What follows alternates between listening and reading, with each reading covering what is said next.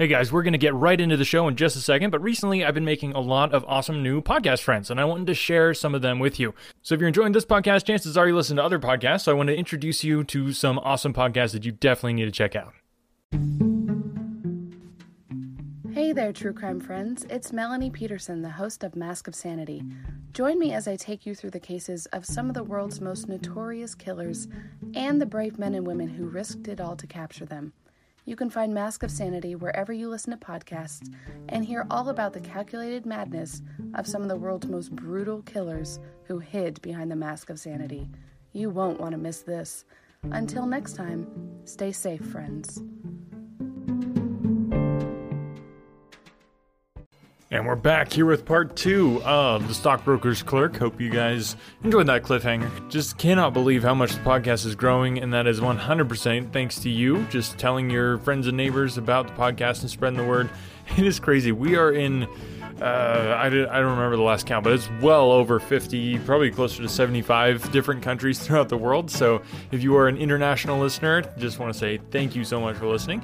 And um, yeah, stay tuned until afterwards. I've got a little bit of a, a behind the scenes story for you on this episode. So thanks for listening today, guys.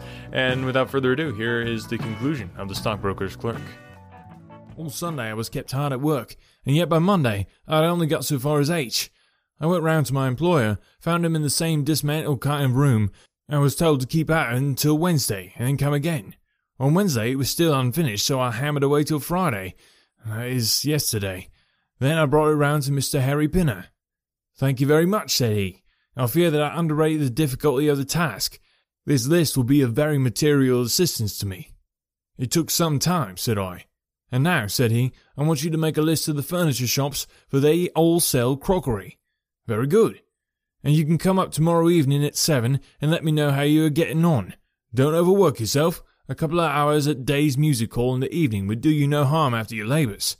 He laughed as he spoke, and I saw with a thrill that his second tooth upon the left hand side had been badly stuffed with gold. Sherlock Holmes rubbed his hands with delight, and I stared with astonishment at our client. You may well look surprised, Dr. Watson, but it is this way said he. Well, I was speaking to the other chap in London at the time that he laughed at my not going to Mawson's. I happened to notice that his tooth was stuffed in this very identical fashion. The glint of the gold in each case caught my eye, you see. When I put that with the voice and figure being the same, the only things altered which might be changed by a razor or a wig, I could not doubt that it was the same man. Of course, you expect two brothers to be alike, but not that they should have the same tooth stuffed in the same way. He bowed me out and I found myself in the street, hardly knowing whether I was on my head or my heels.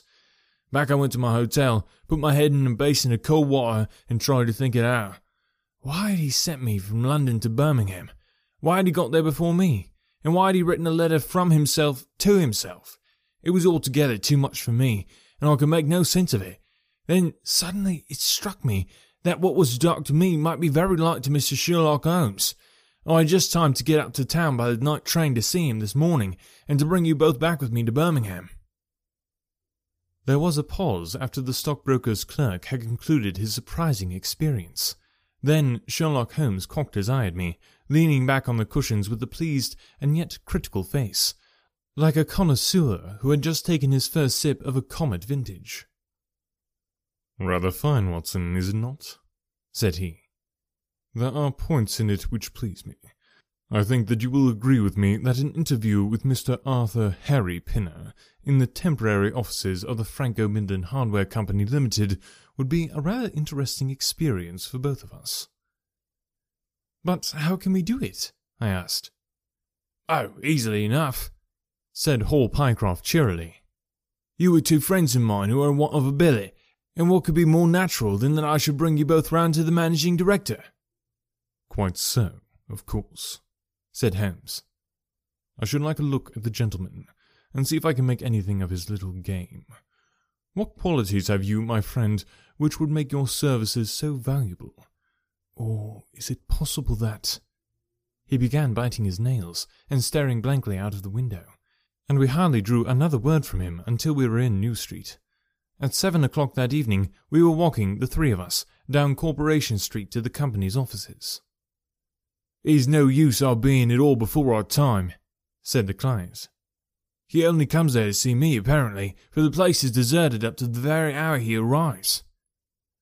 That is suggestive, remarked Holmes. Why, Joe, I told you so, cried the clerk. That's he walking ahead of us there. He pointed to a smallish, dark, well dressed man who was bustling along the other side of the road. As we watched him, he looked across at a boy who was bawling out the latest edition of the evening paper, and running over among the cabs and buses, he bought one from him. Then, clutching it in his hand, he vanished through a doorway. There he goes! cried Hall Pycroft. There are the company's offices into which he has gone. Come with me, and we'll fix it up easily as possible. Following his lead, we ascended five stories until we found ourselves outside a half open door, at which our client tapped. A voice within bade us enter, and we entered a bare, unfurnished room such as Hall Pycroft had described. At the signing table sat the man whom we had seen in the street, with his evening paper spread out in front of him, and as he looked up at us, it seemed to me that I had never looked upon a face which bore such marks of grief, and of something beyond grief, of a horror such as comes to few men in a lifetime. His brow glistened with perspiration, his cheeks were of the dull, dead white of a fish's belly, and his eyes were wild and staring. He looked at his clerk as though he failed to recognize him, and I could see by the astonishment depicted upon our conductor's face that this was by no means the usual appearance of his employer. You look ill, Mr. Pinner, he exclaimed.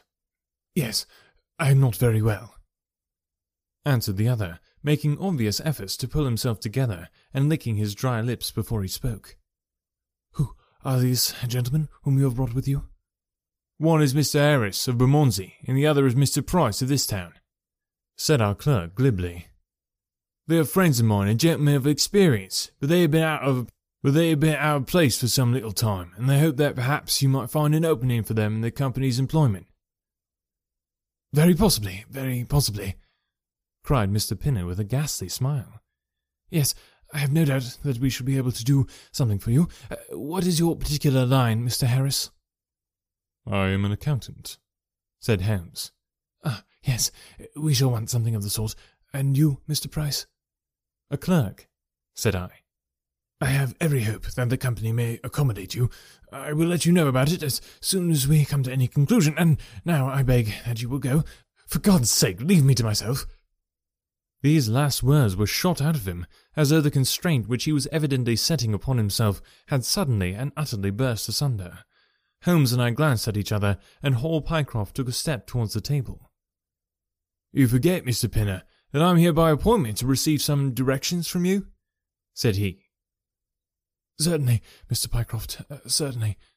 The other resumed in a calmer tone. You may wait here a moment, and there is no reason why your friends should not wait with you.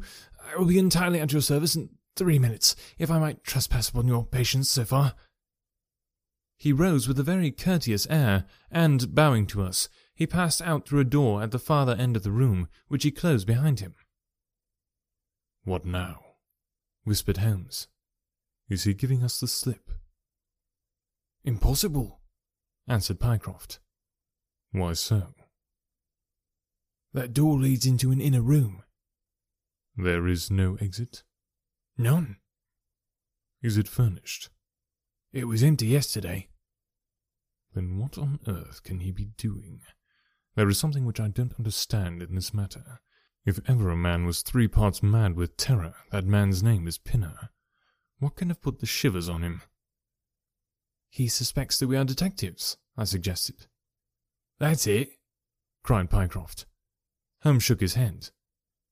He did not turn pale. He was pale when we entered the room, said he. It is just possible that. His words were interrupted by a sharp rat tat from the direction of the inner door. What the deuce is he knocking on his own door for? cried the clerk. Again and much louder came the rat tat tat. We all gazed expectantly at the closed door. Glancing at Holmes, I saw his face turn rigid, and he leaned forward in intense excitement. Then suddenly came a low, gurgling, gargling sound, and a brisk drumming upon the woodwork. Holmes sprang frantically across the room and pushed at the door. It was fastened on the inner side. Following his example, we threw ourselves upon it with all our weight. One hinge snapped, then the other, and down came the door with a crash. Rushing over it, we found ourselves in the inner room. It was empty. But it was only for a moment that we were at fault. At one corner, the corner nearest the room which we had left, there was a second door. Holmes sprang to it and pulled it open. A coat and waistcoat were lying on the floor, and from a hook behind the door, with his own braces round his neck, was hanging the managing director of the Franco Midland Hardware Company. His knees were drawn up, his head hung at a dreadful angle to his body, and the clatter of his heels against the door made the noise which had broken in upon our conversation. In an instant I caught him round the waist and held him up, while Holmes and Pycroft untied the elastic bands which had disappeared between the livid creases of his skin. Then we carried him into the other room, where he lay with a clay-coloured face, puffing his purple lips in and out with every breath, a dreadful wreck of all that he had been but five minutes before. What do you think of him, Watson? asked Holmes. I stooped over him and examined him. His pulse was feeble and intermittent, but his breathing grew longer, and there was a little shivering of his eyelids, which showed a thin white slit of ball beneath. It has been touch and go with him, said I, but he'll live now. Just open that window and hand me the water carafe. I undid his collar, poured the cold water over his face, and raised and sank his arms until he drew a long, natural breath. It's only a question of time now, said I, as I turned away from him. Holmes stood by the table, with his hands deep in his trouser pockets and his chin upon his breast. I suppose we ought to call the police in now, said he. And yet, I confess that I'd like to give them a complete case when they come. It's a blessed mystery to me, cried Pycroft, scratching his head. What have they wanted to bring me all the way up here for, and then all that is clear enough, said Holmes impatiently. It is this last sudden move. You understand the rest, then? I think that it is fairly obvious. What do you say, Watson? I shrugged my shoulders. I must confess that I am out of my depths, said I. Oh, surely, if you consider the events at first, they can only point to one conclusion. What do you make of them? Well, the whole thing hinges upon two points. The first is the making of Pycroft write a declaration, by which he entered the service of this preposterous company. Do you not see how very suggestive that is? I am afraid I missed the point. Well, why did they want him to do it? Not as a business matter, for these arrangements are usually verbal, and there was no earthly business reason why there should be an exception. Don't you see, my young friend, that they were very anxious to obtain a specimen of your handwriting, and had no other way of doing it? And why? Quite so. Why? When we answer that, we have made some progress with our little problem. Why? There can only be one adequate reason. Someone wanted to learn to imitate your writing, and had to procure a specimen of it first. And now, if we pass on to the second point, we find that each throws light upon the other. That point is the request made by Pinner that you should not resign your place, but should leave the manager of this important business in the full expectation that A. Mr. Hall Pycroft, whom he had never seen, was about to enter the office upon the Monday morning. My God! cried our client. What a blind beetle I have been! Now you see the point about the handwriting. Suppose that someone turned up in your place who wrote a completely different hand from that which you had applied for the vacancy. Of course, the game would have been up. But in the interval, the rogue had learned to imitate you, and his position was therefore secure, as I presume that nobody in the office had ever set eyes upon you. Not a soul, groaned Hall Pycroft. Very good. Of course, it was of the utmost importance to prevent you from thinking better of it, and also to keep you from coming into contact with anyone who might tell you that your double was at work in Mawson's office. Therefore, they gave you a handsome advance on your salary, and ran you off to the Midlands, where they gave you enough work to do to prevent you going to London, where you might have burst their little game up. That is all plain enough. Why should this man pretend to be his own brother? Well, that is pretty clear also. There are evidently only two of them in it. The other is impersonating you at the office. This one acted as your engager, and then found that he could not find you an employer without admitting a third person into his plot. That he was most unwilling to do. He changed his appearance as far as he could, and trusted that the likeness, which you could not fail to observe, would be put down to a family resemblance. But for the happy chance of the gold stuffing, your suspicions would probably never have been aroused. Hall Pycroft shook his clenched hands in the air. Good Lord, he cried. Well, I have been fooled in this way. What has this other Hall Pycroft been doing at Mawson's? What shall we do, Mr. Holmes? Tell me what to do. We must wire to Mawson's. They shut at twelve on Saturdays. Never mind. There may be some doorkeeper or attendant. Oh, yes, they keep a permanent guard there on account of the value of the securities that they hold. I remember hearing it talked of in the city. Very good. We shall wire to him and see if all is well, and if a clerk of your name is working there. That is clear enough. But what is not so clear is why, at sight of us, one of the rogues should instantly walk out of the room and hang himself. The paper! croaked a voice behind us. The man was sitting up, blanched and ghastly, with returning reason in his eyes, and hands which rubbed nervously at the broad red band which still encircled his throat. The paper, of course, yelled Holmes in a paroxysm of excitement. Idiot that I was! I thought so much of our visit that the paper never entered my head for an instant. To be sure, the secret must be there. He flattened it out upon the table, and a cry of triumph burst from his lips. Look at this, Watson, he cried. It is a London paper, an early edition of the Evening Standard. Here is what we want. Look at the headlines. Crime in the City, murder at Mawson and Williams gigantic attempted robbery, capture of the criminal. Here, Watson, we are all equally anxious to hear it, so kindly read it aloud to us. It appeared from its position in the paper to have been the one event of importance in town, and the account of it ran in this way. A desperate attempt at robbery, culminating in the death of one man and the capture of the criminal, occurred this afternoon in the city.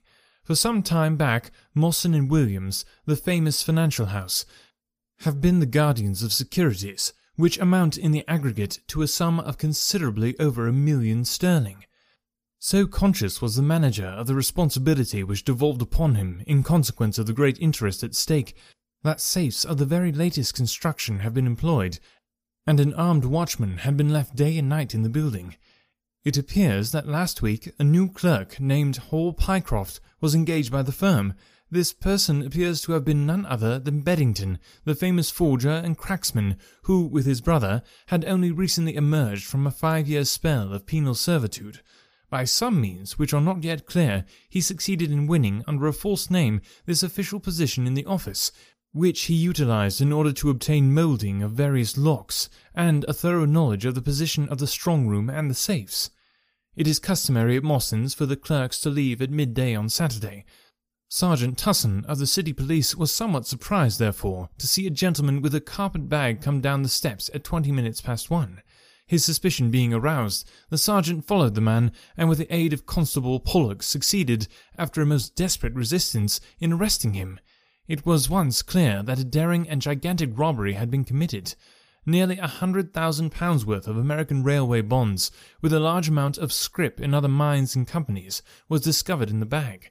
On examining the premises, the body of the unfortunate watchman was found doubled up and thrust into the largest of the safes, where it could not have been discovered until Monday morning had it not been for the prompt action of Sergeant Tuson. The man's skull had been shattered by a blow from a poker delivered from behind. There could be no doubt that Beddington had obtained entrance by pretending that he had left something behind him, and having murdered the watchman, rapidly rifled the large safe, and then made off with his booty. His brother, who usually works with him, has not appeared in this job as far as at present can be ascertained, although the police are making energetic inquiries as to his whereabouts. Well, we may save the police some little trouble in that direction, said Holmes, glancing at the haggard figure huddled up by the window. Human nature is a strange mixture, Watson. You see that even a villain and murderer can inspire such affection that his brother turns to suicide when he learns that his neck is forfeited, However, we have no choice as to our action. The doctor and I will remain at guard. Mr. Pycroft, if you will have the kindness to step out for the police. All right, guys, don't forget to sign up for the Sherlock contest, or not sign up, but follow the instructions in the show notes, or go to the blog, or check out the social media. We've got all the instructions all over the place. Just make it easy for you to find and do so that you can sign up and get those uh, four awesome audiobooks as a package. It's going to help the podcast grow. And um, yeah, you might have noticed a, new sponsor, which is just a, a, free podcast. So you really don't have any reason not to check them out. But the reason we're getting new sponsors, and that's helping uh, me be able to just keep this on the air, is that you guys are sharing the podcast. So if you can uh, do it in the Sherlock competition, you'll get some free audiobooks and more people will hear about the, the podcast. So it's just a win win win all the way around. And I promised you a little behind the scenes story. Um, yeah, so doing accents is is fun. It's something I've done for most of my life, and I just I love it. Um, I have a lot of British listeners actually, so shout out to you guys.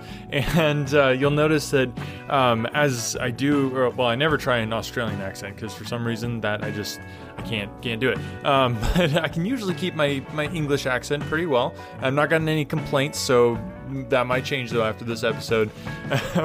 if if somebody can find where I completely lost it, um, lost my Cockney accent there. Um, that yeah, it was it was painful. For some reason, I kept going Scottish, and I don't know why. it took me. I had to stop and then come back the next day and try it again. And um, yeah, it was it was not good, not good at all. So so hopefully, this next chapter we don't have another Cockney person with uh, a large amount of dialogue because it didn't didn't uh, didn't work very well this time. But hopefully it was passable and you guys still enjoyed the story. So yeah, um, like I said, really big shout out to, to the British listeners there for putting up with my attempts at, uh, uh, at imitating your accents. if you want to give me some tips and pointers, I'd love to hear from you. Or if you just want to cry foul, that's alright too. So thanks guys for listening, and don't forget to enter the contest, and we'll talk to you next time. When I was in school, I absolutely hated writing. It wasn't until I was a bit older that I came to understand the power of words. If you're a business owner, you understand that power too. A business blog, when done right, can drive sales, increase revenue, and get you more customers. But as a business owner, you probably don't have the time to do all that writing. Plus, if you're not a copywriter by trade, you might feel like you're just kind of throwing words out there and they're not actually accomplishing anything. The good news is, there's a simple solution. Check it out. I call it the ultimate blog post checklist for businesses with online stores. This checklist will allow you to write better, more effective articles that convert readers into buyers. It's full of easy to follow examples to get your creativity flowing based on experience of nearly a million words written, and best of all, it's effective on any type of article in any industry or niche. I've successfully used this exact checklist on topics from pool table reviews to investment advice. Tired of spending tons of time writing stuff that doesn't convert? This checklist will change that by giving you highly effective blog posts and articles that transform readers into paying customers. Go to invicta.enterprises slash free checklist and start saving time and transforming your writing now. That's invicta.enterprises slash free checklist.